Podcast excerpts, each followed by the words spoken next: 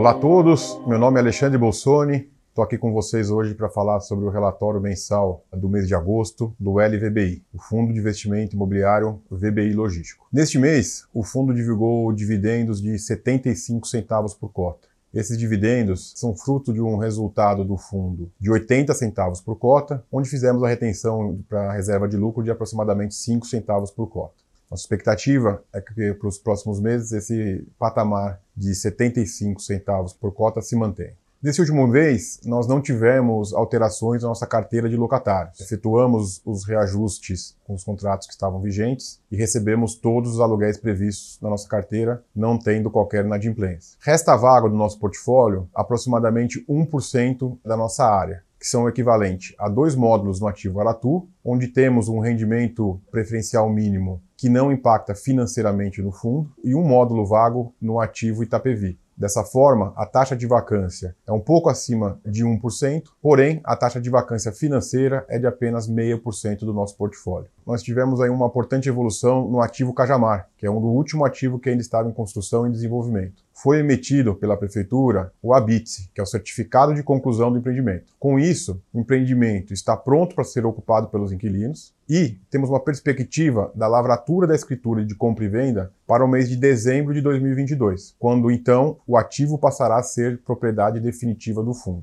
Vale ainda mencionar que divulgamos um fato relevante nesse último mês com relação ao pagamento do earnout, que é um ajuste de preço do ativo Aratu. O montante de aproximadamente 7 milhões de reais e que representa 4% de ajuste adicional no preço, tem um retorno aproximado de 11% ao ano com base nesse valor de 7 milhões de reais. Dessa forma, aqui me despeço de vocês e voltamos no próximo mês com mais novidades do LVBI. Obrigado e um abraço a todos.